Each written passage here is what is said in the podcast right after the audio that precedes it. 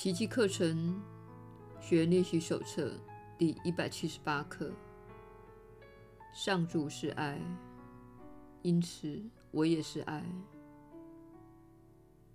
一六五，愿我的心不再否定上主的圣灵。上主是爱，因此我也是爱。一六六。上主将他的礼物托付了我。上主是爱，因此我也是爱。耶稣的传导，你确实是有福之人。我是你所知的耶稣。现在我们要开始提醒你的是。你的慈爱本质与万有的本质一致，乃是你的渴望。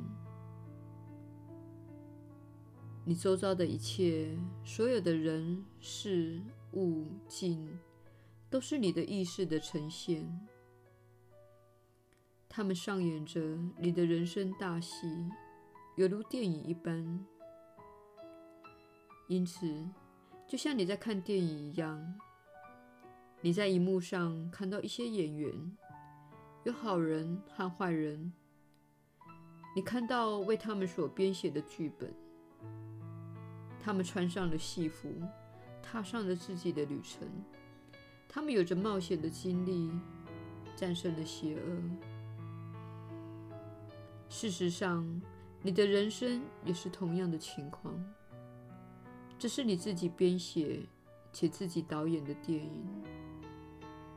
你完全投入了这出戏的制作，所以说，攻击这部戏是无意义的，批判这场戏是无意义的。你是这部电影的制作人，如果你不喜欢这部电影，你并非跑到上面去试图改变电影的一幕，不是吗？你不是在荧幕上改变演员和剧情，也就是你人生中的周遭人群以及你所拥有的经验。相反的，你会去投影机那里做些改变。你删减你不想要的剧情，或是移除你不想要的演员，或是擦拭镜头上的绒毛。因为它造成你所看到的电影的缺陷，这就是这个学习阶段所要做的事，也就是移除你心中不真实的观念，像是你是孤单的，你是这个世界的受害者，上主不爱你，他遗弃了你，等等的这些观念。这些都是你必须清除的投机影机上的杂质，这样你才能够清楚地看到电影。这也是宽恕的本质。宽恕就是你单纯的了解到，电影所出现的缺陷，乃是源自投影机。这些缺陷并不在荧幕上。这是一个简单的比喻，但却是非常有力的比喻，因为你们都了解，跑到荧幕上试图擦掉那影像是很愚蠢的行为。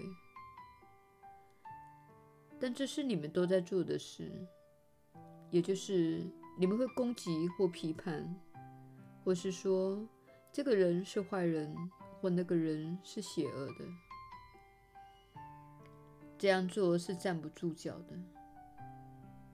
如果你发现自己正在观察一个情况，这情况违反了爱的本质，那么你必须透过投影机，而在这情况中添加爱。你必须改变自己的想法，而在这种情况中添加爱。